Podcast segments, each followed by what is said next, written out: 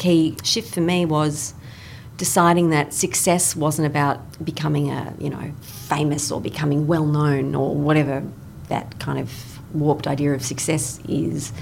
It was about being the best actor I could be. And I basically decided, okay, I'm going to do work that I'm proud of. I'm going to be able to look at myself in the mirror and be proud of what I'm doing. If people see it, great, but they might not. So I just kept plugging away. It's two years since Offspring, so I haven't wanted to rush into something that I doesn't resonate with me. Yeah. And um, I felt really good about doing this because it's the kind of show I would watch. It's written and created by writers that I love and have, have, have very long um, re- working relationships with. And I feel, I hope that people will receive Five Bedrooms as, as a show that's timely and fresh and of its it's its own show. Welcome to the Seize the Yay podcast. Busy and happy are not the same thing. We too rarely question what makes the heart sing. We work, then we rest, but rarely we play, and often don't realise there's more than one way. So this is a platform to hear and explore the stories of those who found lives they adore. The good, bad and ugly, the best and worst day will bear all the facets of seizing your yay. I'm Sarah Holloway, or Spoonful of Sarah, a lawyer turned funtrepreneur who swapped the suits and heels to co-found Matcha Maiden and Matcha Milk Bar. Seize the Yay is a series of conversations on finding a life you love and exploring the self-doubt, challenge, joy and fulfilment along the way. I'm sure I'm not alone in having been touched by this woman's career at some point or another in one of the many stellar roles she has portrayed that have made her an Aussie household name. Kat Stewart is one of our most outstanding actresses, winning many accolades for her talents, including the coveted Logie Awards. But as you'll hear today, despite her immense gratitude for the recognition she has earned, she is the ultimate professional and passionately dedicated to the art form, both in T V and theatre, and I loved her attitude of just putting her head down and getting the job done well. Extremely down to earth and originally from Bairnsdale, where one side of my family is from in country Victoria, she was such a pleasure to chat to, and I loved her honesty not only about the very fun and glamorous side, but also the very nitty-gritty parts of forming an acting career. You may recognise her as Roberta Williams in Underbelly or Billy Proudman in Offspring, with many T V and theatre roles in between. But what I'm so excited about is Kat's new show, Five Bedrooms on Channel ten. A comedy drama based on the disaster of buying property these days, it focuses on five different people who end up at the singles table at a wedding, get drunk and eventually buy a house together, with each episode narrated by a different character. At the time of recording, it was just before the first episode of the show, but at the time of publishing right now, tonight is the first episode led by Kat's character, Liz. You'll hear more about it in this episode and should absolutely tune in tonight at eight forty p m. Kat, thank you so much for joining me. Oh, pleasure. I'm pleasure. so excited, I, having watched you for so many years. Literally, Kat just walked in the room and I was like, oh my God, she's real. It's a real human. Wow. And even more beautiful in real life. Oh, God. Lies, but so nice. That's the beauty of podcasts. Yeah. Got a great face for podcasting. Yeah. So the first segment of the podcast is called Way T A, which is pretty much the story right back from the very beginning mm-hmm. of how you got to where you are. And mm-hmm. I think that's where people who, you know, might be earlier on in their path or not sure what their path is get insights into sort of the fact that life is never linear. The journey mm. always has lots of twists and turns. But before we get started, my first question is always, what's the most down-to-earth thing about you? And particularly when you're a household name, people have seen you win awards, have an incredibly stellar career as an Aussie icon. And knowing a little bit of, you know, the behind-the-scenes, real, relatable Kat is, yeah, always very reassuring for the rest of us that you're a human. So I'm very human. Um, um, most down-to-earth thing about me? I don't know, the first thing that pops into my head is as soon as I walk in the door, when I get home, the shoes come off and the Ugg boots go on. Nice. Ugg boot is my shoe of choice. Oh, yeah, nice. Yeah, within the, the, the four walls of home. Yeah. yeah. Only within the yeah. four walls, not I, to the I, supermarket. No, no, I'm prepared to draw the line there. Yeah. Well, you um, draw it better yeah, than I do. And um, I don't know, I'm, I think I play down-to-earth people. Actually, well, th- this new show that we're talking about today is probably the first exception in a long time. She's a lot less down to earth, but generally right. speaking, I've always played down to earth characters. Yeah, I'm so, so intrigued to actually find out a bit more about how you do switch from personas and then where your own persona fits in. But just to start off, let's mm. go right back to the very beginning. Yes. So pre the acting career, in fact, pre a career, so young, young Kat. Mm-hmm. I have just found out that Kat is from Bairnsdale, which is where my dad's side of the family is from, went to Nagle College, yes. which is a country town school. It's a very good school, but it's in Bairnsdale in Gippsland. So grew up in the country. Yes.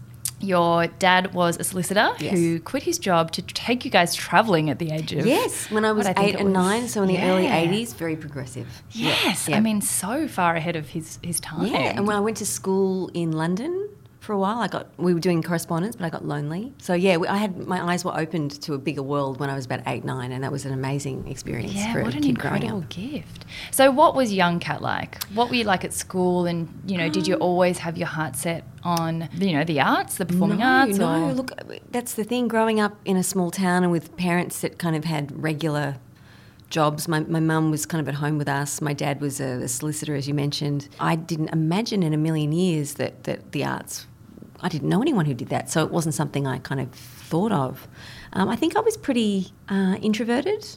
Wow. Not quite shy, but, you know, pretty low-key. I had the same best friend from kindergarten right through to year eight when I when I left Bairnsdale. So I had a really kind of solid, really gr- good group of friends, which I still have to this day. And so young me was um, was kind of very well-behaved, did things by the book, really, mm. but um, was very good lucky. Girl. Yeah, and, yes, and very lucky to kind of have a very stable family and happy family and, and a it was a beautiful place to grow up in, Bairnsdale. Mm. You know, everyone knew everyone. You kind of look out for each other. I know there are downsides of living in s- small country towns, but but it, I think I didn't see any of that because I, I left when I was fourteen, so I only got the good side. Yeah, I think that's one of the things that can be eventually, you know, ultimately limiting towards the end. But if you're mm. if you've had that beautiful country, safe, mm. uh, nurturing upbringing, and then do get to move to Melbourne, you know, mm. for the schooling part where you sort of want to be at parties and meeting boys and yeah, like yeah, shopping, yeah, yeah, like that's yeah. the best of both worlds. Yeah, I mean, I left Bairnsdale kicking and screaming. I didn't want to go. Oh, really? I was I pined for all my friends and I was yeah. miserable for a couple of years. But then, you know, I came to see that there were definite upsides about being in the city, and I love being in the city now. yeah. So even though you didn't necessarily think you'd be an actress, uh, I read that your love of school drama started mm-hmm. around grade two. That's right, yes. So it was definitely there from the beginning. Yes, Missus McManus, my grade two teacher, oh used my to gosh. get us um, to, to enact stories. And, I, you know, as I said, I was quite, you know, quite low-key, quite not quite shy, but, you know, not, not a performer. Yeah. And... Um, But when we do plays, when I did acting, something changed. And all yeah. of a sudden I felt kind of right in my bones.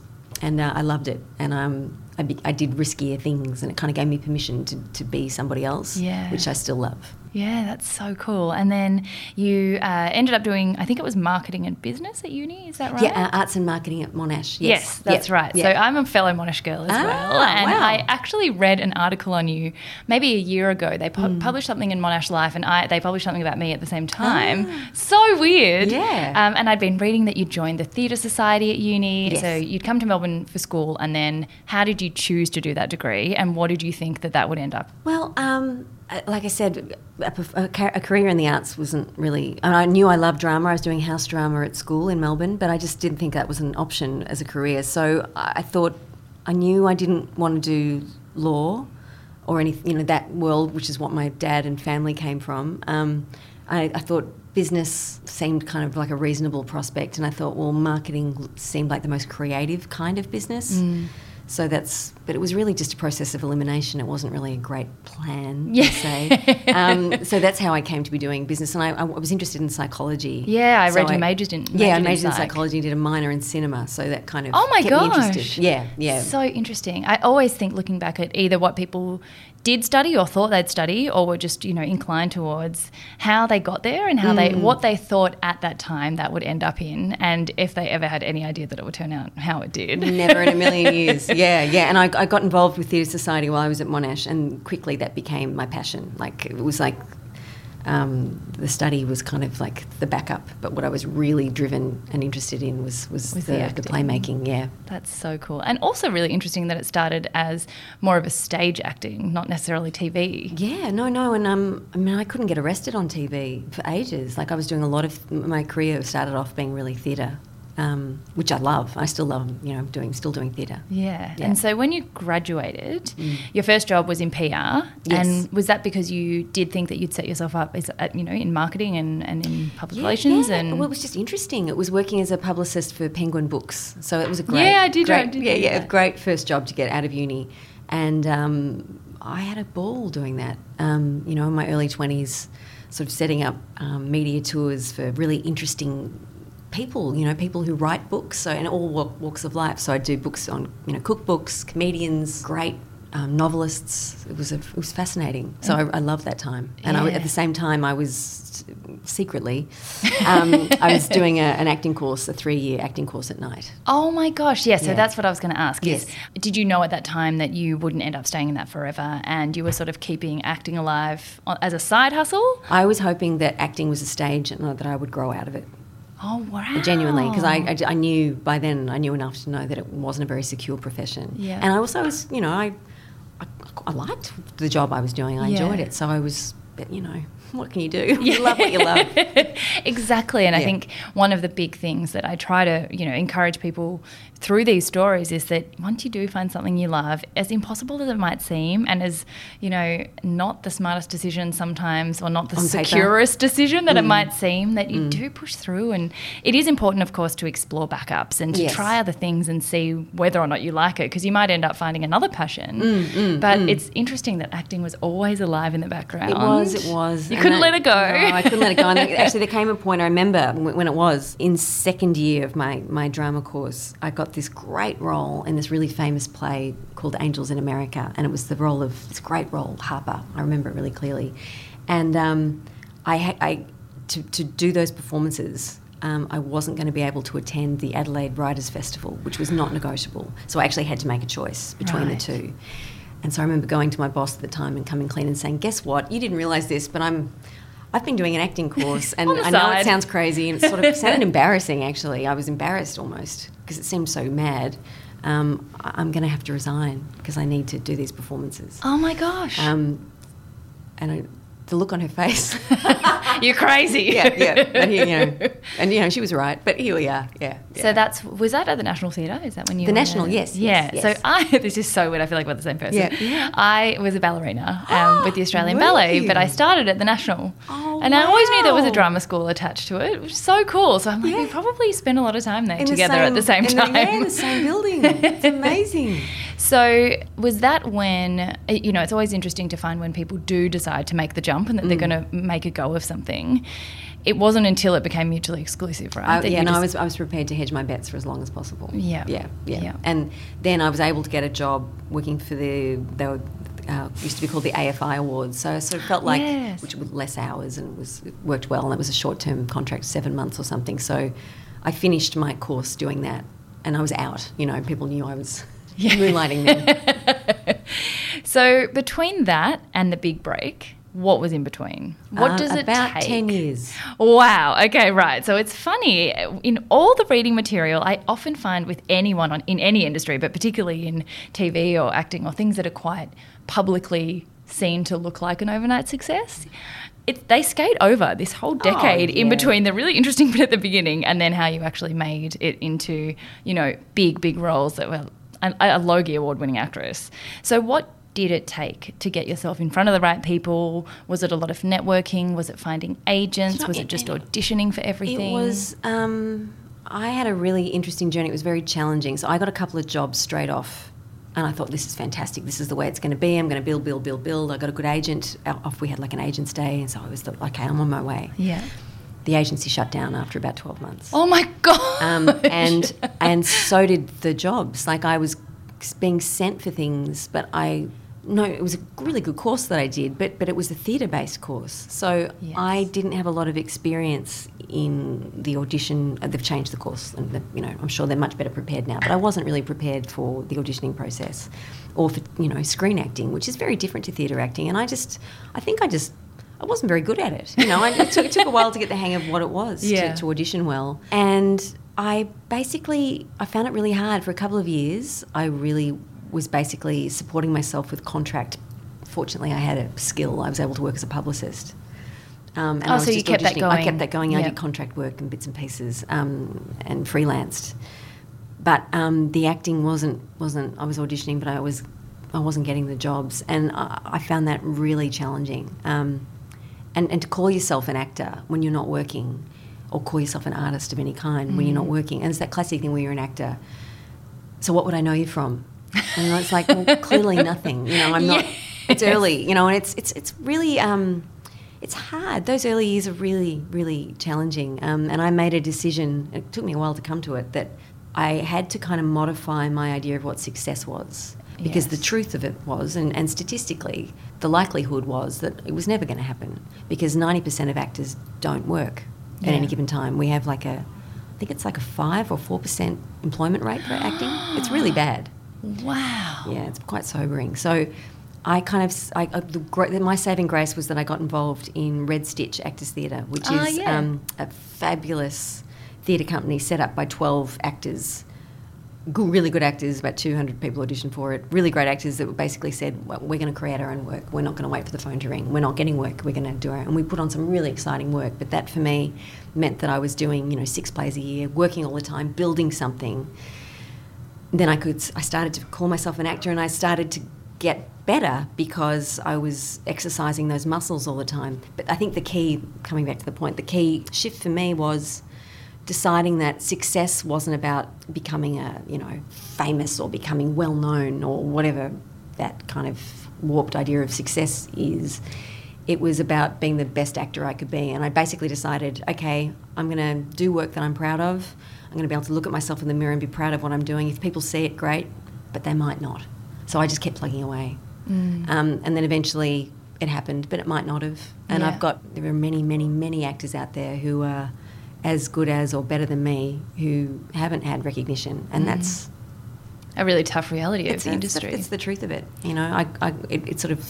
I got lucky eventually, but it took a while. Can I yeah. tell you, it took a while. It took a while creating that luck yeah. that would but eventually I, come to I've you. I've got to say, when I let go of that idea of, you know, what is it to be a successful actor, when I'm just doing the work, and not getting swept up in the, the, the bullshit. Yeah. Just getting on with the work. Just stripping it back and... Just, just doing the best version of this play I could, creating this character with the most integrity I could, um, challenging myself the best that I could. Mm. Um, that that stuff fell away. It's so interesting. That is one of the things I like to talk about a lot on the podcast, is how society defines success, mm. how each individual then defines success, how that measures up, how you feel when you don't align, and how mm. your fulfillment and happiness as a totally separate matter is really directly impacted by how you define what you think successful is. And if you change that, it can change everything. Yeah, and I mean, it's harder now too, because, I mean, this is in the, you know, early two thousands. When I was sort of out and, you know, doing it hard sometimes, not hard, just, you know, struggling with unemployment and, mm. and what it, what success meant, and was I doing the right thing with my life. But it's harder now because of, you know, social media has changed everything, because we're all kind of presenting the best versions of ourselves, and we're editorialising our lives so much. Absolutely. Um, so it's it's probably harder now than ever, I think. And the comparison as well. I yes. think before that you didn't really necessarily know what everyone else mm. was doing, so mm. you could just put your head down, mm. concentrate on your own stuff, whereas mm. now it's so visible that blah has this role and blah's yeah. doing this. And yeah, yeah, yeah, yeah. yeah. Yeah. And I think we used to be a lot more um, delicate about, or Australian, in sort of saying, oh, look, I'm doing this job. Who knows how it'll go? Yeah, you know, you turn yeah. it down because you've been sensitive to the fact that your mate isn't working. Yeah, But now totally. It's like, hey, you scored a new role and blah, blah, blah, blah. So, so we're always blowing our own trumpets now. It's, yeah. it's very different. Yeah. Which is lovely in a way, but, yeah, it's yeah. also, I can imagine, yeah. quite challenging. Yeah. So did you at that time want to focus, were you looking to move into screen in a more permanent role, or was it just that it came up and you sort of thought, I'll just, give it a go? I was looking to work. Yeah. And I think, I That's think um, you just audition for what's on the, there's no grand plan. You yeah. just audition for what's in front of you. And it, I do I do think though, I mean, of course, as time goes by, you, you're able to become a bit more selective about the work you do. Like, yeah. I'm not, but early on, you just, you want to be seen. So you just take what, what's you, there. And, yeah, and you, the, the thing I started to realise, you know, any actors that might be listening, or probably is this, this case in a lot of disciplines, is that I, I would go for auditions knowing I wasn't the right person. Yeah. But it's an opportunity to build a brand. So you go in and you, you do the most interesting version of that inappropriate character that you can possibly do yeah. so that they go, okay, clearly what was I thinking getting her in here, but that's interesting. For another role. I remember her for, yeah, exactly. Yeah. So how do you prepare once you get given a brief? So what I originally saw you in was as Roberta Williams oh, right, in yes. Underbelly, yep. which was such... Such an incredible show. I'd read all the books. You know, I'd ah. been really fascinated in the story beforehand. I don't know why. I think I'd read the book knowing that the T V show was coming out. Mm-hmm. Anyway, had followed it quite closely um, and was just so fascinated by everyone's ability to get into character without being able to actually sit down with these people necessarily and, mm. and study them, mm. but also portray something that had been in the media, that had been, you know, so heavily looked at by, mm. by the population, and then have that weight on your shoulders of, you know, creating those roles and then portraying it in, in such a way. How do you sit once you get a role like that? How do you, what's your process for kind of getting into character, creating that character and warming into it? Well, actually, it sort of harks back to what we were just talking about, weirdly. It's that idea of, you know, not caring about, not letting whether this is going to go down well or yeah. not affect your choices. So I'd come from years just, you know, doing recurring roles on things and guest spots and stuff, but essentially having a theatre career. Um, and so I had nothing to lose. Yeah. It wasn't a pretty role. Yeah. Um, quite the opposite. And yeah, um, which is another interesting thing, I thought. How do you prepare yourself for that? Well, I, I, I didn't know any better. So yeah. I just I just went in and I just um, threw myself at it. It was such a great opportunity and the writing was electric, and I didn't know how big the role was going to be even because they were so secretive about the scripts and stuff. Oh. So she just kept turning up. It was fantastic. I loved I loved the role. But um, I just concentrated on the job and I didn't get... I, and I didn't know it was going to be successful, so I just threw myself into the role and treated it like a theatre role. Do you and, do a um, lot of research and, like, watch videos of her, like, footage of her, well, or how do you... It wasn't as much... I mean, she's super famous now, but um, she wasn't um, as visible back then. Yeah. So, um, but I, I was lucky I was able to... We spent a lot of time with the Parana police. Right. And a lot of those guys had so been privy to a lot of, you know, surveillance as well as face-to-face contact. Um, and I had access to court documents, so I was able to read a lot about her diabolically awful childhood, which yeah. was a real key for me as well, and in terms of just trying to get some understanding about where she was coming from.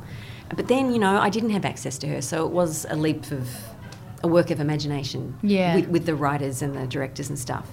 But such a rich, fabulous role. Yeah. And just, you know, with a role like that, you think, is this too much? And you think, well, hang on, actually, it's not. Yes, I, I, Am I, I too extra? I, I know it's I know it's not because, you know, I've I've heard this recording, I've seen this, you know, footage or, you know, so she's just such a marvellously rich character to play. Did you ever worry about her seeing it or any of her family members seeing yeah, it? Oh, look, I was... I still actually, someone asked me about this today, you know, do you, are you still following what's happening? And I absolutely am. Um, I became so invested in her and her welfare. Um, I, I wanted, wow. I still, I want her to be okay. Yeah. yeah. I really do. And um, I, of course I cared about what she thought. Um, but I understood that it would be very strange for her. And it, was, it wasn't a documentary, it was, yeah. you know. A T V um, show. A T V show. So I'm not surprised she wasn't a fan. I think she's mellowed a little bit in the intervening years, but I can imagine it would be incredibly confronting for her. And also, in the years since, you know, she's had such tragedy in her life. Mm. So I have a lot of empathy for her, yeah. Yeah, and it would be so different, I think, playing a role of a person who exists yes. compared to, you know, a fictional role that yes. you have no one to tell you that that's not it's what ma- they're like. Or yeah, and it's a massive responsibility, and we all felt it too because it was it was a, we, a lot of us, you know, we were shooting in Melbourne and it wasn't just this is good for a laugh. It was uh, people have lost people's lives. Yeah, yeah, dads and sons and brothers and, you know. Did you find that generally hard? Just generally as an actress, do you find sometimes it difficult to separate who you are from the role that you're playing in the time? No. And I think, I mean, look, I think my fashion sense gets a bit blurred. That's nice. A weird thing. Yeah, I, I can't find it. At the end of a shoot, I'll go, oh, that I have to have that shirt, that shirt, I have to have it. Can, yep. I, can I buy that? I'm just whatever. Taking this home. No, no, no. Oh, very rarely do you get given things in Australia. It may be different in the States, I don't know. But um, but then I'll get it home and, and want to, what was I thinking? That's not me. That's the character. I'd never wear that in a million years. So that I blur in that way. Yeah. But um, no, I think if you've got um, a sense of, like, I you know, I'm a grown-up.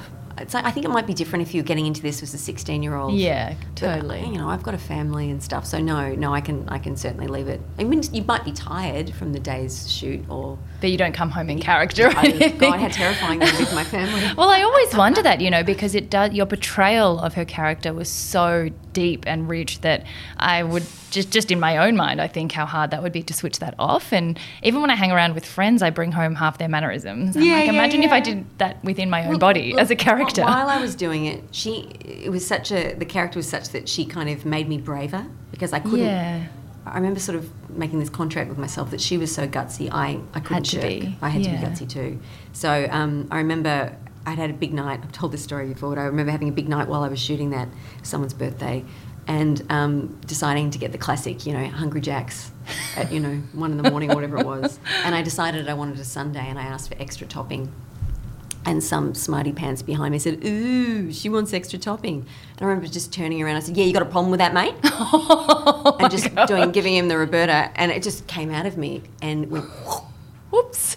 And he didn't say anything. And I didn't say anything. It was just like, wow. Yeah. yeah. So, so she it, pops out. She, she, but that was a long time ago. And occasionally in bad traffic. But yeah. apart from that, I've got her under You've got control. triggers. Yeah. So how did that feel, you know, going from struggling or, you know, not feeling like you were you particularly had a name to becoming a household name, becoming in, infinitely recognisable, and also then the recognition that started streaming in, like the A F I Awards. You were I mean, nominated for two Logies and then won one for Most Outstanding Actress. What was that transition um, like? Well, that's the thing, like, when you're not concentrating on that, if that's not your key performance indicator, if it's actually the, it's, I'm being, but it's true. Yeah, if I mean, honesty not, if that's is not how your policy. rating. Of course, that's lovely. Don't get me wrong. I loved getting that recognition. It was lovely that it was so well received, and it's lovely that other things I've done have been, you know, well received. But you just can't afford to get caught up in that, because mm. you take the, your eye off the ball. Mm. You've got to make sure the work's good. Also, it, it wasn't. If you're talking about Underbelly, when I first kind of got a bit of notice. Um, That wasn't screened in Melbourne. So I know that... The, That's right. Yeah, the the was, court case was yeah, on, wasn't yeah, it? Yeah, it was banned. Right, I so forgot it, that. I know it was a pretty intense experience for the Sydney cast. Those guys were doing nightclub appearances and having a lovely time. But I, I, I, I, was, I was doing, you know, a few days a week on Sean McCaleb's Newstopia on yeah. S B S and just pottering around. Yeah, yeah. No one had seen it. So I didn't... Feel my that. life didn't change in a heartbeat, but also I was, you know, just keeping my eye on whatever else I was working on at the time. And then how did that transition from that to then Offspring, completely different context, which well, again went for seven years of another incredible chapter of your career? Yeah, that was the, well, look, that was the gift that kept giving. But you don't know when you start. And yeah. we did a pilot and you think, I don't know, we'll could go well. Yeah, yeah. And, and each, after each series you go, oh, well, gee, we had a good run, that was good. And you kind of make come to terms with the fact that that's it, because yeah. you need to. Yeah. And then, you know, a few months later you get the phone call saying, we've been greenlit again, and that's fantastic. So, but it it, it happens so gradually. Um, and in the meantime I'd done Tangled for Foxtel. We did three series of that, and that was an amazing experience. I don't know. There's just, just so just, much in between, it, isn't there, that no one it, really yeah, knows. Yeah, yeah, we do lots of things in between. And you, honestly, it's just one day at a time. Yeah. It's only when I talk on days like this and yeah. go, oh, well, gee, okay, that was pretty good, wasn't it? But I don't, I'm just pottering along, doing my thing. But I think that's amazing. You make it so relatable that you're like, it's a job. I mean, it's no, it super, is. super glamorous on the outside, oh, but I'm just working. No, I'm just no. doing my thing. Honestly, and it's if anyone's, you know, if, if you if anyone ever comes to a film set, you'll see that um, we're in caravans. Yeah, like it's there is nothing glamorous. Glamorous. Um, we're in caravans. We're up at you know sometimes four thirty in the morning. Coffee's pretty good now, actually. They've oh, that's the coffee great, game then. Now. They always have someone decent making coffee. But um, it's, you know, it's rough and ready, and the days are long, and you spend a lot of time in dressing gowns and, you know, just polar fleeces just hanging around oh, waiting I, to go on, and it's not in the least bit glamorous. I love that stuff. Tell us more about that. Did you think that – do you guys have any idea that Offspring would go for seven years? No. And how do you make space for being a character for seven years and, and evolving with her? I It was such a privilege to, A – work on that show, which which uh, you know it evolved. It, it, it, oh God, I, I caught an early episode of something, uh, something from the first series, and it, it changed. So like it evolved, and, and, and it didn't necessarily know what it was straight away, but it, we kind of it was it was fresh, you know. Yeah. Um, it had explosions and stuff in the first couple of episodes. It was something else. Yeah. um, but but uh, it, it, it had an energy about it, and um, and it had such a beautiful cast and such good writers. It was just such a great ride to go on, and I loved the character from very early on. She's pretty spiky to start with, but we kind of... By about episode five, I thought, okay, I'm starting to get what this is, and I, I just I loved every minute of it. And you know, every I never took it for granted. Every um, recommission was a thrill. So you don't know until like the very end of a season, do you, if it's going to be renewed for the next no, one? No, they wait to see. I mean, it, I think it varies, but we wouldn't know until it had been on air. Wow! So it's quite a waiting game. So you, you might be op- optioned. You might be optioned for three series, but yep. it's their option, not ours. We're waiting to hear. Right. This is yeah. all the behind-the-scenes stuff that mm. no one knows. We, you literally just turn on your T V and you go, oh, my gosh, Kat Stewart, like seven seasons of this, amazing. She would have known and felt really secure and, like, no, chill about that whole thing. No, no, no, you never feel secure as an actor. That's yeah. one thing I can guarantee. And so when that finished, you mm. had, again, had some incredible recognition in ACTA Awards, and ACTA as in A A C T A, not A C T O R, um, and more nominations for the Logies. And you've mentioned that obviously that's not necessarily what you were aiming for, and that you oh, are I'm very grateful. But, but yeah, yeah, yeah. How did that feel then? To know, I mean, in your in your world, you're probably just you, just doing your job. But on the outside, people starting to recognise you all the time, you know, and knowing you for roles. And, and do you watch the episodes? Like, I do. I how do does watch, that all feel? Yeah, no, I get really excited, and I, I don't. I don't. Some, I don't. I don't think. I can't imagine getting jaded about that stuff because I, it's killing me. I can't watch the premiere tonight because I'm going to be at the theatre. Um, I'm doing oh a play. And I can't watch. I have seen the first episode, so that's something. But I like watching it live. Yeah. It's exciting. When the nation's watching yeah, with yeah, you. Yeah, I like to know it's kind of. I want to be part of that. Yeah. So I find that incredibly exciting, and I, I kind of. I like to see how people feel about it. You know, I'll have a look at what, what social media is saying, whether it's going down well or not. Hopefully well. Yeah, I was also um, going to yeah. say, do you sometimes not want to look and just wait it out and see? No, I'm hopeless. Yeah. I wish I wish I didn't care, but I do. Yeah. I is, do. It, is it weird being famous? Like, do you feel it? Do I don't you feel, feel famous. famous. I don't. And the thing is, I mean, you you've probably got a sense of the fact that I don't go around with a cloak asking people to notice me, you know? yeah, sunglasses. Yeah, totally. I just potter around. And yeah. so I think... um. And I live in Melbourne. It's a very low-key city. Yeah. So sometimes someone will go, oh, hello, and hello, you know, we might have a chat, but it's not, you know, I'm not like, I'm not like proper famous. Just, well, yeah, we think you, you know, are. It, yeah, yeah, like, yeah. You know, it's not, yeah. It's, yeah, just go about what you do. Yeah, you just yeah, do your yeah, life. Yeah, yeah, yeah, yeah. So that brings us to the new show, which is yes. airing tonight. Yes. So at the time of recording, it is airing literally tonight. So mm. how do you feel? How do you feel on that day knowing you've You've done the work for this episode. You've watched it now, yes, yes. but have you usually watched it before it airs the first time? It's nice to have. Um, yes, no, I usually have got, had the opportunity to watch it, with there's usually sort of a cast crew screening or something. Um, you know, it's, it's, look... Is there apprehension I, before something I comes just, out? I love it. And um, I, you know, I know we're kind of obligated to say that. I'm looking over at Laura, the lovely... the publicist. The publicist in the corner. We are obligated to say that. But I really do, and I... I only want to, look, it's an imperfect world, but ideally you work on stuff that resonates with you. Mm. And I've kind of, um, it's two years since Offspring, so I haven't wanted to rush into something that I doesn't resonate with me. Yeah. And um, I felt really good about doing this because it's the kind of show I would watch. It's written and created by writers that I love and have, have, have very long Um, re- working relationships with. Yeah, some of them are from Offspring. In yes, case anyone yeah, doesn't so the, know. t- the two creators are yeah. um, long-term Offspring writers and are very, very clever, Michael Lucas and Christine Bartlett. Um, they created this. This is their baby um, with the very clever people at Hoodlum. And um, I, I just think it's, look, we're a very sophisticated audience now. Mm. We all watch... Uh, a ton of Netflix and international content.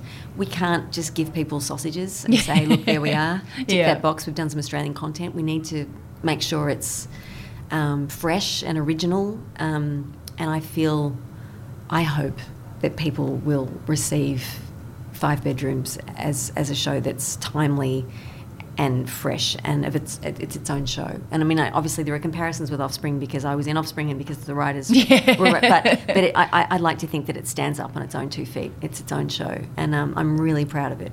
And I, I think the performances in it are sublime. It's got Stephen Peacock, um, Hugh Sheridan, Katie Robertson, um, Roy Joseph, Doris Umaim. They're beautiful. Kate Jenkinson, beautiful actors, yeah. and it's a true ensemble show. I'm I'm not the star of it. We take turns to narrate each episode, and it's really beautifully weighted in that way. And it's it's smart, and it's kind of what it does share with Offspring, I guess, is that generosity. Mm. It's dealing with people's flaws, mm. but at, at its heart, it's inclusive and generous, which I love. Yeah, I've seen a couple of the trailers and it looks like such a fun show. Mm, yeah, it is. and and full of emotion and just heart, relatability yeah. and heart. Mm. So tell us about the concept. It's called Five Bedrooms. Yes. Tell us what can we can expect. It's, it's a well, comedy drama. Yes, so the basic setup is we've got five people, different, you know, in their twenties through to their forties, um, different kind of backgrounds, walks of life. These five people find themselves on the singles table, you know, near the speakers, the end of the back of the hall at a wedding. And this is the Indian wedding. Was it an Indian yeah, oh, wedding? It's, yeah, like yeah, like it's um, yeah, it is an, an Indian kind of Anglo, yeah, you know, mix, interest, interesting mix of, of people. And these guys, um, some of them know each other a bit, but not that, not that well. And they get really drunk, as you do, yeah. in a desperate kind of wedding situation. You just want the night to get through the night. Yeah. And they're, they're bemoaning the fact that they can't afford real estate on their own, how hard it is to get into the market as a single person. And they get drunker and they decide to buy a house together, and they actually do. They oh get the first gosh. house they've been on. So um, so that, that's that's the setup. And I, I, it's really interesting to see these people that wouldn't necessarily have dinner together do this. You know, live Such in a, a house social together. experiment. It is. But it's also, it was inspired by... Um, an article that the writers read. You know, this is something that's oh. you know a viable kind of um, option, I think. Well, it's a very topical issue. I read another article that has since tied that whole theme back to the release of the show, mm. which was just saying that it's an, a, almost an actual commentary on the state of the property market yes. right now. Yeah, that none of us can afford to buy houses by ourselves. It's so like my parents bought their first house for ten thousand dollars, fully furnished. Can you believe it? It's crazy. It's nuts, yeah. So crazy. It's, it's so hard now. And so your character is Liz. Yes. Bankrupt, divorced. Yes. Going through Spoiler a tough alert. time. yeah. No, no, that's all in there. Um, yeah. So look, she's um, she's a very successful lawyer, and she's um, she's got a lot of status anxiety. You know, she's she's yeah. always owned a lot of property. She's been very successful, high flying. Marriage, you know, very glossy. All and ticks all the boxes. Tick, and he, she's always done everything by the book, and she she's earned that, you know. Yeah. She's she's, and it seems so unfair that now she's divorced and her, finan- her finances are all tied up in this disastrous divorce, and mm. she can only afford to get into the market again this way. Yeah. And she's living with her best friend and a whole lot of people she doesn't know. Um, so that's her situation, and um, yeah, I, what I, look, she's a lot. She's very different to characters I've played. I've tended to play characters that are a little bit unhinged or a little bit um, unguarded. Slightly um, psycho. Or, or, you know, with, lacking in filters. But she's very much, she's got a lot of armour yeah. up. And, um, but, you know, what I love is she's kind of a bit of a slow burn and probably a bit of a challenge. There are many lovable characters in the show. She's probably not so lovable initially at least, but I love her complexity. Mm. I think she's really, um, she's worth sticking with, I find. Um, and she's very fragile. She's got a whole lot going on under the surface that mm. we learn about as the show progresses, and she makes a lot more sense as we go. Even one of the trailers that I saw, uh, I think one of the really powerful things about the character is that she does come across as very together yes. and powerful and used to having her shit together, mm. but really is forced through this whole situation to be vulnerable, which mm. is, I think, a very hot topic in society of people having this exterior that's really together yeah. and being like total clusterfuck under the surface mm. and showing that vulnerability to strangers and it being received in such a loving, nurturing way is almost giving, you know, the audience permission to just be a bit vulnerable. Like everyone's... Yeah. Yeah. Got a soft, right. messy spot inside. Yes, and I think you're right. And it's what we touched on earlier about, you know, how we we, we put our best face forward, especially, you mm.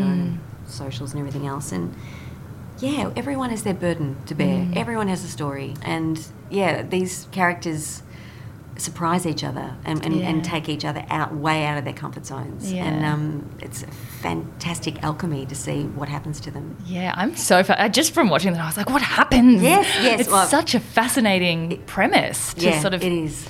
A melting pot of different people at different stages in their life, and mm. all, and we're all curious to see what yeah. would happen if we did that. Yes, yes, and all that I must say, uh, credit to the writers there. The characters are not cookie cutter. We're not dealing with yeah. you know um, archetypes. We're dealing with full-blooded, interesting characters, and each yeah. week, you know, you you sort of taken through a different character's sort of perspective, and so that's yeah. a great way in. Yeah, so at the time of recording, the first episode is airing tonight, but at the time of release, it will be just before episode four, ah, which is when Liz's, Liz's yeah, it's Liz's yes. first episode of narrating. So it'll yes. be really, really interesting to see how that one goes down. Mm. So I also have uh, a question I've wanted to ask an actress or an actor for so long, Ooh. and I wonder if it's a trade secret, so no pressure to reveal the Ooh, answer. Okay. But one of the scenes in uh, the, the bit that does show Liz being quite vulnerable in, um, in the trailer mm. is you breaking down into tears, just it all washing over you, like it's just getting a bit much. I'm just, help my hair, I'm divorced, I'm bankrupt, I'm sitting on the couch, and I'm always, always like, how do you make yourself cry on cue? How do you do that? Because I cannot, and I just don't know. I can't imagine a world where I would be able to do it without just, yeah, I look at totally making a mess of it. Kids can do it like that. Yes. I don't know. It's interesting, isn't it? I, my kids just straight to tears. I want Vegemite, not honey. yeah, like how do straight you turn away. it on um, and then turn I, it off? I, I don't, I mean, if we're just talking, if you said, Kat, cry now, cry now. You no, couldn't, yeah. No, I have to um, put myself in the given circumstances. So some people have tricks. You know, they might go to back to a painful memory or yeah. you know, that kind of stuff. I don't do that. Um, I'm very much, I just believe what's happening. Yeah, okay. And and sometimes that... And it's an emotional yeah, moment and, and for sometimes, her. But I, I think it's... I, I hate it when a script says she breaks down crying. It's just like, oh. It becomes this thing you have to do. Yeah. But actually, if, there's, if the situation is strong enough, that will probably happen. But the main thing is to tell the truth of the scene, not to get to tears. You yeah, know what I mean? yeah. Um, but I, I find that I'm quite...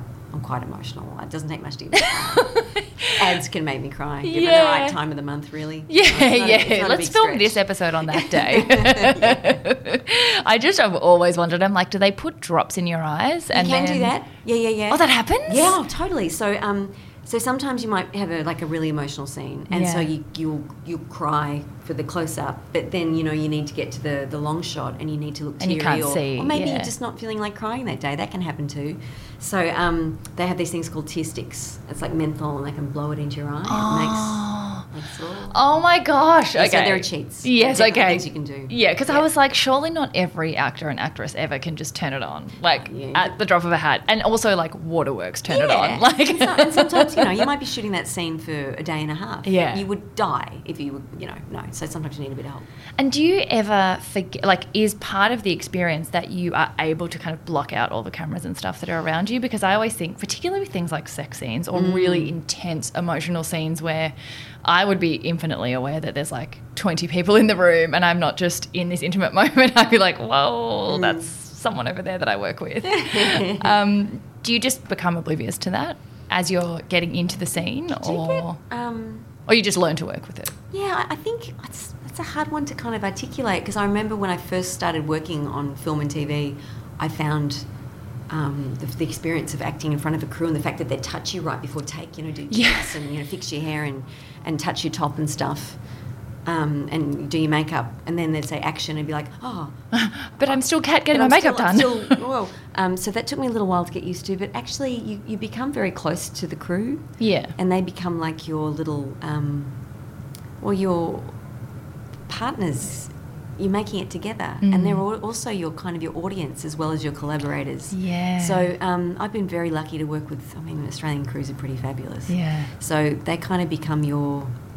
I don't know, it's like a dance you do together. Yeah. And you kind of, you work out who's got a sense of humour on the crew and stuff, and you kind of, you know, sort of see how it's going yeah. based on certain people, um, as well as the director, of course. And so, no, that becomes kind of part of it. And even the last minute checks I now enjoy because that's part of the getting ready to the do process. a take. It kind of, it's, it's like your ready, set, steady, go moment. Yeah. Um, and with theatre, I don't like it when I can see, when it's lit in a way that I can see the audience. The faces, I like it to be yeah. kind of a mass, but I don't know, the audience become your friends. Yeah. Because well, I, you're doing it for them, God. Yeah. Oh, that's fascinating. Mm. I'm so, I've like literally always wanted to ask those yeah. two questions. Yeah.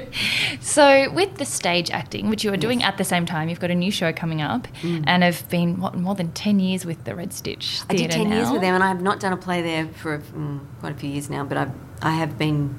doing every couple of years I try and do a play to keep my hand in because I, I love it, and it's harder with kids. Yeah, I can um, imagine. I stopped doing as much theatre when I had my son seven years ago, but um, so I haven't done a play in two years. This is my first play in two years. Wow. Um, but I, I love it.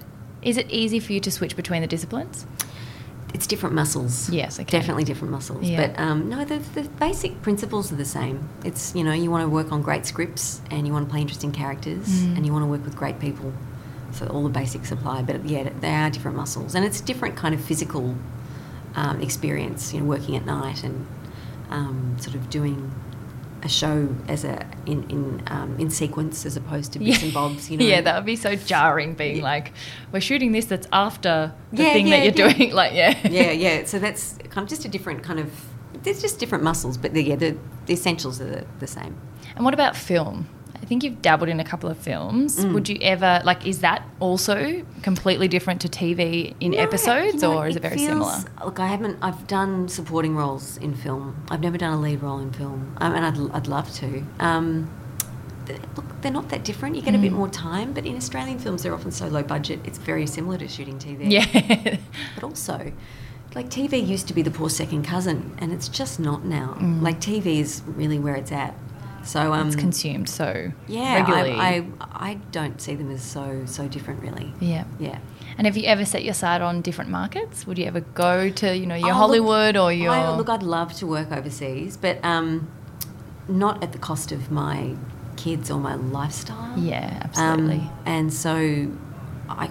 I mean, I'm just not interested in going over and leaving my family behind and, you know, mm. couch, couch surfing in my forties. It's, I can't think of anything else. Sounds like what kind of hell. Which so, is um, kind of like a, you know, path, a right path that you have to do. Yeah. Initiation yeah, into Hollywood. I, I just, no, I, I can't, no. And look, I, I think about the overseas markets when I'm not working here. You know, things are a bit quiet here. I think, oh, gee, maybe I should. But my preference is to work here, so I'm so happy. So if I'm doing interesting work I'm excited about, I'm more than happy to keep plugging away here. And, of course, if I got asked to do something over there, of course I'd do it. But I'm, I just... I'm, it's I'm not, not an active I'm not going to sh- schlep with a young family. It just doesn't feel right to me. Yeah. Yeah, yeah, I mean, I'm sure you have more than enough things on your plate without adding that oh, as well. Yeah, you say, well, yeah, it's a year-to-year proposition, but at the moment I'm so happy where I am. Yeah. Oh, that's amazing.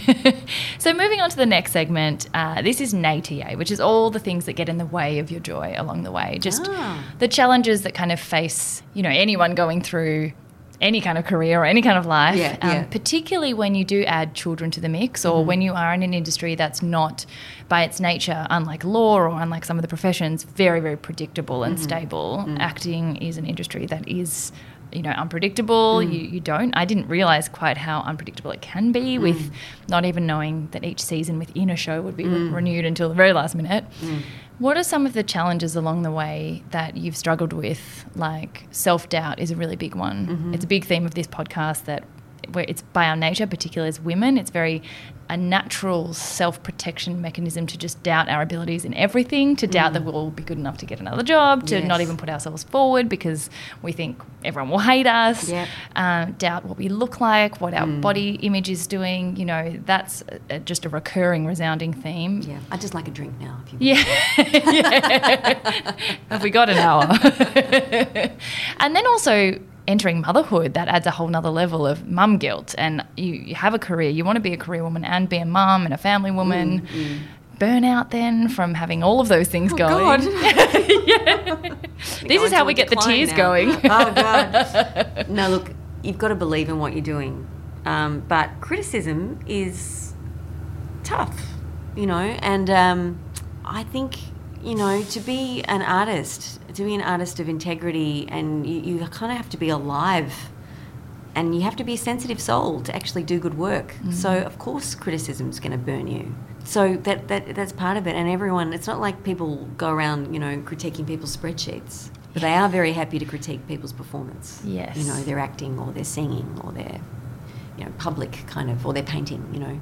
And I um, love it how it's always in areas that the the criticiser has no skill, no, absolutely, but it's, absolutely no ability. But having said that, there, look, there is merit in the fact that uh, an acting performance should, it is subjective, but mm. it should resonate with somebody. And if it doesn't, it doesn't. Mm. And, you know, people are welcome to have their opinions about that. But yeah, no, criticism's hard. And look, I tell you what, the auditioning process is hard, because every time you audition for something, you don't get it. It's personal, because yeah. it's not your painting. I didn't do a good painting. They're looking at you. Yeah. They're choosing, not not you today.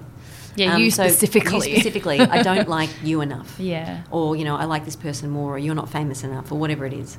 So um, that that it, it's um, I think the mental health. They did some M E A A, which is the um, Actors um, Union, did a big um, research project into mental health of artists and actors in particular, and it's um, it's not for the faint-hearted, mm. because the things we were talking about in terms of job instability, rejection, um, it's not for the faint-hearted. It's it's really challenging, and you'd be, you know, a very you'd be a very rare person not to find it challenging at different points. But then, you know, the upside is if you love. That's not what we were talking about before. If you love something, you just gotta. It's not really a choice. If you mm. really love something, you just want to do it. And so for all the quiet times that, that you inevitably get, especially starting out, there's the thrill of creating something with like-minded people. The idea of understanding, the root of what I love about acting is understanding what makes us human. To me, that is the most thrilling part of what we do. And I love, I've had the opportunity to work on characters that are not palatable on the page. And trying to un- trying to look at someone else who who is different to me, trying to look at the world through their eyes mm. and get an understanding, and that gives you great insight. It makes you a better human, and if you can take the audience along for that ride too, it's just magical. So it's such a privilege mm. to explore the human condition and to, as as as people, to kind of, you know, sit in a darkened theatre or watch television as a group or with your friends on Twitter, whatever it is. And, and watch stories and understand people better. And I, cause I, what a thrilling thing to do for a job. So yeah, absolutely. Look, there's insecurity and there are downsides, and you know, but your focus the, keeps you going. I, I don't want to do anything else. Yeah. And it's not work; it's a passion. I yeah. love it. That's it makes amazing. Me happy. So even though it's a tough mistress sometimes, I don't. I, I don't want to do anything else. I also feel like anything worth having. It doesn't come easy. Yeah. And if it does come easy, it's probably not worth having. yeah, yeah, yeah, yeah. There's a fight in everything, and mm. and that's part of it. That's part of building the resilience that you need to mm. to weather the storm, and then to mm. end up, you know, with more experience, with more um, appreciation of where mm. you are. Because if it was too easy, you know. Well, yeah, I must say, you know, if I think I think it would be really hard to get astonishing success as an eighteen-year-old. And I not think, ever appreciate the, the struggle. I think so too. Because I think when the when the applause dies down, I think that would be really. I, I think that would be really hard. Mm. You know, you look. A lot of child actors have very tough lives. You mm. know, um, so yeah, I, I think it's it's not a bad thing to understand how fortunate you are. I never take working for granted ever. Yeah. Yeah. What would you say to any aspiring young actors or actresses out there who are facing that part?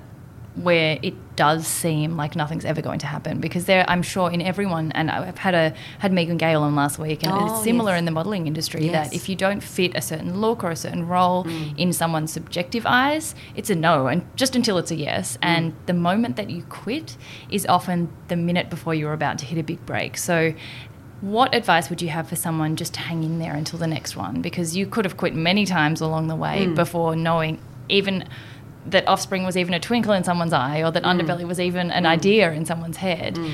But you do have to hang on. So what gets you through? What are some things that maybe people could do in the meantime? Well, or... look, I think I think it comes down to what makes you happy, and I, I don't think you need to be stubborn to the point of, I've said I would be an actor, so I'm going to be an actor at all costs. Mm. Don't do that. Don't do that. Not a good idea. It's, it's, it's, you know, as we said, over ninety percent unemployment. Don't do it. If you can be happy doing something else... do something else. But if it's what burns inside you, if it's what you really want to fight for, then you have to. So do that. Mm. But you don't, I, I sort of, I don't think you should do it unless you really, really want to. But if you really want to, just do it. And, and, and the, as I said, the big um, adjustment for me was making it about the work, not the outside stuff, because that's true. That that that will hold you in good stead, because mm. the other stuff will come and go. I remember talking to a brilliant actor called Bob Hornery, who's like a theatre legend. And um, this is, you know, fifteen years ago, I worked with him on a play at M T C, and I said to him, "Bob, have you have you been famous?" Because he was like, you know, eighty or something. And he said, "Oh, darling, several times." I thought that's such a great attitude, because you can't control that stuff. Yeah, all you can control is, is what you're doing. The work.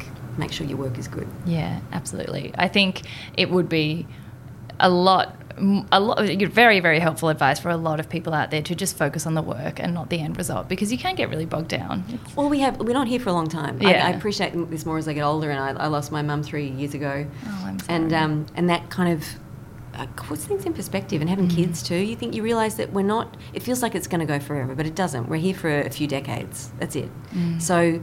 you can spend all your time, and I was guilty of this, especially in my twenties, I will be happy when. I will be yes. happy when. And when I'm this weight, when I've got this job, when I've got this recognition.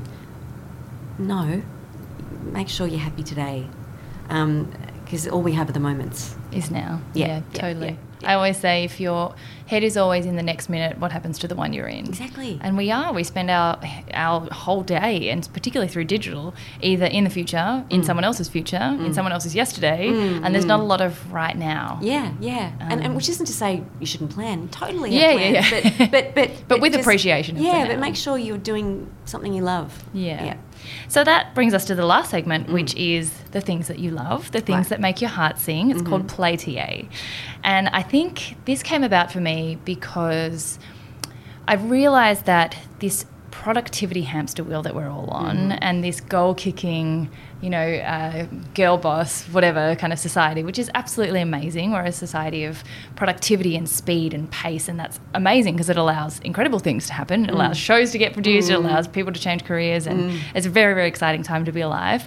But I think as we get very much down the success pathway, we lose a lot of... we lose sight of the joy pathway mm-hmm. and, and don't, and I think people get very, very far down pathways and realise they're not happy at all. They've got everything that they should mm-hmm. have, you know, that should have been everything they wanted, and mm-hmm. are not actually happy or fulfilled. Mm-hmm. And people aren't making time for joy. They're not making time for what makes them feel alive. Uh, it's incredible. I, my first question was, do you get happiness from your job, and would you be doing this if you had no money or time constraints? I imagine you would be doing exactly what you're doing. I'm afraid so. yeah. Which is the best answer that you could possibly have, but unfortunately I think a lot of people aren't in that position. Mm.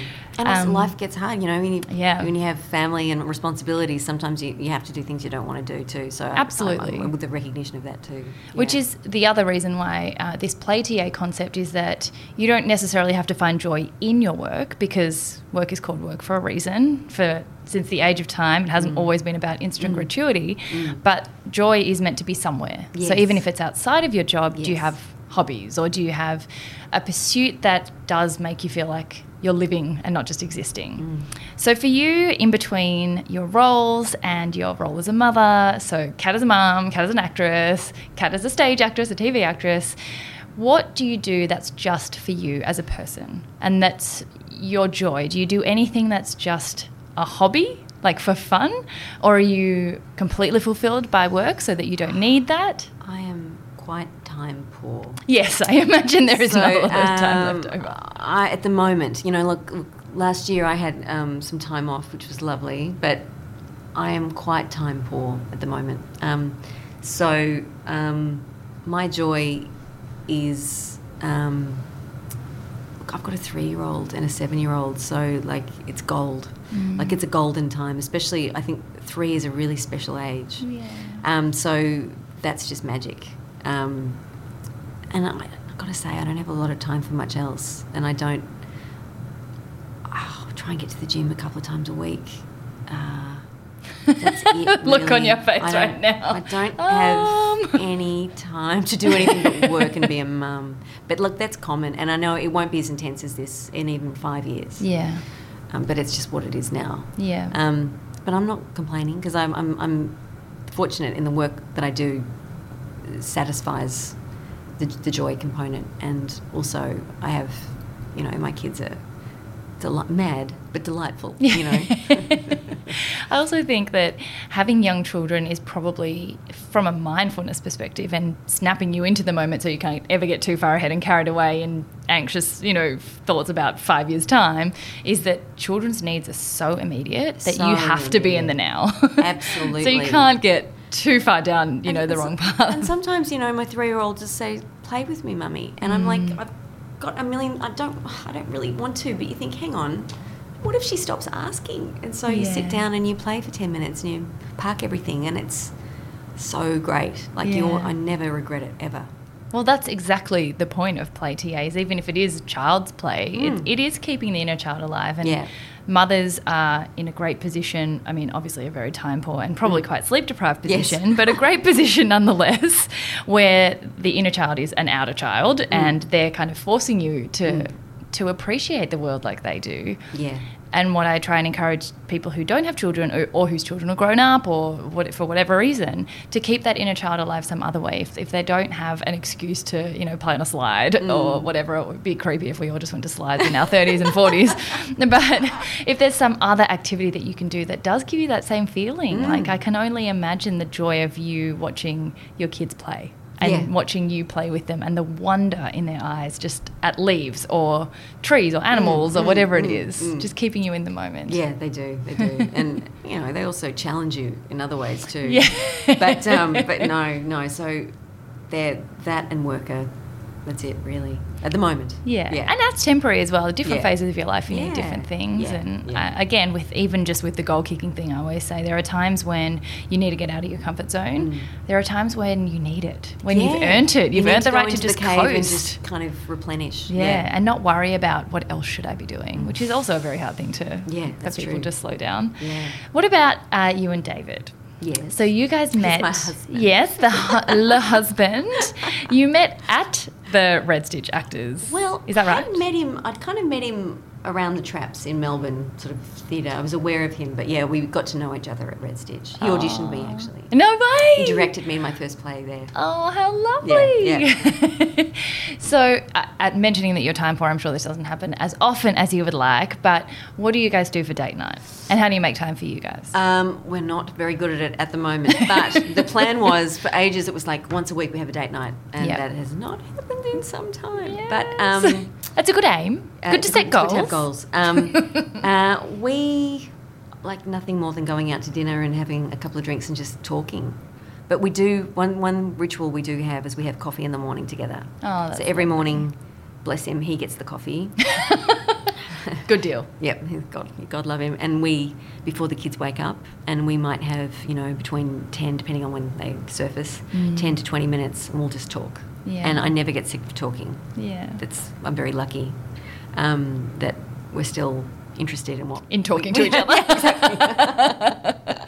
And you know what? I think that's the other thing. Even just ten minutes a day, it doesn't sound a lot, it's, but it but it's really it changes important. The day. And if I have an early start, if I'm shooting and I'm you know I've left the house before he wakes up or whatever, it's it, it, it's I don't like missing that. Yeah, I think it's it's, it's part really of your important routine. Part of our routine. Yeah, just yeah. connecting once a day. And that's the other thing. I think people miss out on those routines a lot in their relationships, but also for themselves, because they have this idea that it has to be an hour of self-care or two hours a day mm. or whatever it is. But it's like, you know what? If you just did five minutes more consistently, you'd probably yeah. be better off than doing four hours in a row once mm. a week or, mm. or whatever it is. And the night times are unpredictable for us because I, I tend to put our little girl down and he does stories with our son. And then so that... we're less likely to kind of be able to spend time Overlap. Together. At, yeah, yeah, yeah. So but the mornings are ours, yeah. Yeah, oh, beautiful. So second last question to finish mm. up. What yes. are three interesting things about you that don't normally come up in interviews? Uh-huh. Um, gee. This is where are the really interesting, interesting stuff thing. Comes out. Okay. People never I'm think gonna, they're interesting. Well, the, okay, I'm just going to give you random facts. Yeah, that's exactly what we want. Okay, they're probably not very interesting. It's only because I was talking about this the other day. Um, I was obsessed with Olivia Newton-John when I was young. Obsessed. And I was going to have three children, Olivia, Newton and John. That's amazing. True story. Have you told her? No, I would love to. I did meet her once and I was... pathetic. I was such a fangirl, I kind of just started slurring pretty much, I think, and I just said, I really love you. What's she meant to, you know what? I, yeah, what is she meant to say to that? Thank you. Weirdo. I love you too. And I said, I don't think you understand. She said, thank you. And I said, I don't think you understand. I've got you on record, cassette, C D, and on, on iTunes. I've, I've always loved you. And she's like, please make it stop. And yeah. she, no, she said it with her eyes. Go she was lovely. She said um, it with her eyes. She was lovely, but I was weird. I was just weird. Um, what else? Um, why am I telling you this? Uh, because it's the most okay. interesting part. All right. When I get a really big fright, yeah, I drop to the ground. No way. Like to the floor. Yep. Wow. Wonder I where just, that came from. Can't control it. It's like a drop. My brother used to do it to me on purpose. He used to give him endless amusement. Oh my gosh. Yep. Hours of fun for him. Please don't do that to me if anyone meets me. I know. Really I was about mean. to say, how Please can we, Laura? How um, can we? It really, it takes a, it takes a lot out of me. I'm like, it takes me a while to recover if I get a really big fright. Yeah, well, because you've dropped to the ground. You probably injured yourself. Well, you know that now. It's in the bank. um, I've got to come up with a third one. Um, third one. Okay, this is going back way back again. This is really bad. Um, I think I remember great. I used to holiday. We used to holiday with our cousins and all the girl cousins. We, we used to, um, my cousins. There were seven of them in this family, big family, and they were all the four oldest girls were all at least ten years older than me, and they all had crushes. I was like five, and they all had crushes on you know all these all heartthrobs the and yeah. posters in their rooms and stuff. And I decided as a five-year-old that I should have a crush. Guess who I chose? Olivia Newton-John. No. Not No, no, it was Olivia came later. Oh, okay. Um, my first official crush, I decided, told everyone I loved this this person and um, had their music and talked about them all the time like we Ooh. were going to get married. Guess oh, my who? gosh. Who? who? Who? Give me a clue. Kenny Rogers. Oh, my gosh, no. Yes. How messed up is that? So good. See how great that question is? The stuff that comes out, oh, I'm mortified that best. I told you all of those things. I'm so, I'm honoured. I love you wait to the end when the guard's down and I'll pretty much tell you, I have literally told you everything. Yeah, oh, the whole point of the whole interview is to warm people up for that question. And the very last question, since I love quotes so much, is what's your favourite quote? There's, um, I, I really like Michael Caine. Ah. Um, and I've read... Uh, done several biographies, autobiographies, but um, he tells the story of uh, being in the army in Korea, and he had to do this patrol with another guy, and they were surrounded, and they were they thought, okay, we're gonna it's we're over. gonna die, and um, they said to each other, let's die expensive. So they just decided to just give it a go, and they, or whatever they did, they somehow got out of the situation by firing shots or scaring them off or something, and they made it alive. And I love that idea, die expensive. So even if you think you're going to fail, yeah, go out kicking. That's such a good one.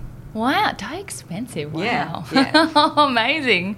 Well, thank you so much. I cannot wait to watch the show tonight. So, so excited for you and can't wait to see how it goes. Oh, Sarah, thank you. Thank you so much for sharing. No, no, thanks for having me. That was fun. Yeah. I told you everything. I know. I'm like, we're intimate now. So I'll share links in the show notes to everyone for how you can tune in to Kat's episode when Liz comes out for her narration. And, yeah, we'll be following along keenly. Thank you. Thank you. Thanks. It was so, so interesting to meet someone who I feel I know so well, but through so many different roles, none of which are actually who she is at all. What an incredibly talented human, and I cannot wait for tonight's episode of Five Bedrooms, so make sure you tune in at eight forty p m on Channel ten. As always, we'd love you to share your thoughts or insights from the episode, this podcast episode, or from the episode of the T V show. So take a screenshot now and make sure to tag at cat underscore Stewie, S T E W, and myself. And thank you always for tuning in, and make sure you subscribe too, of course, if you haven't already clicked that button. As a quick aside, it's been a huge week or so at Seize the Yay. Lol, as if we have an actual H Q. We don't, and we is just me. But um, I just want to pop a huge thank you in here to everyone for your amazing messages about this month's issue of Women's Health magazine. Each year the team puts together a fitfluential list of twenty-five women in the industry, and I am so flipping stoked to have made the list this year and had the amazing opportunity to participate in the shoot for the feature. It's an absolute dream, so thank you so much to the amazing Jack Mooney and her team at Women's Health. The issue, like every issue, not only features some seriously inspiring women that I admire so much, but is packed, as always, with everything you need to know to stay fit, healthy and happy. I'm just still pinching myself to be part of it. It's on shelves now with the amazing Steph Claire Smith on the cover for the second time, so grab yours throughout the month. Hope you're having an amazing week and are seizing your yay.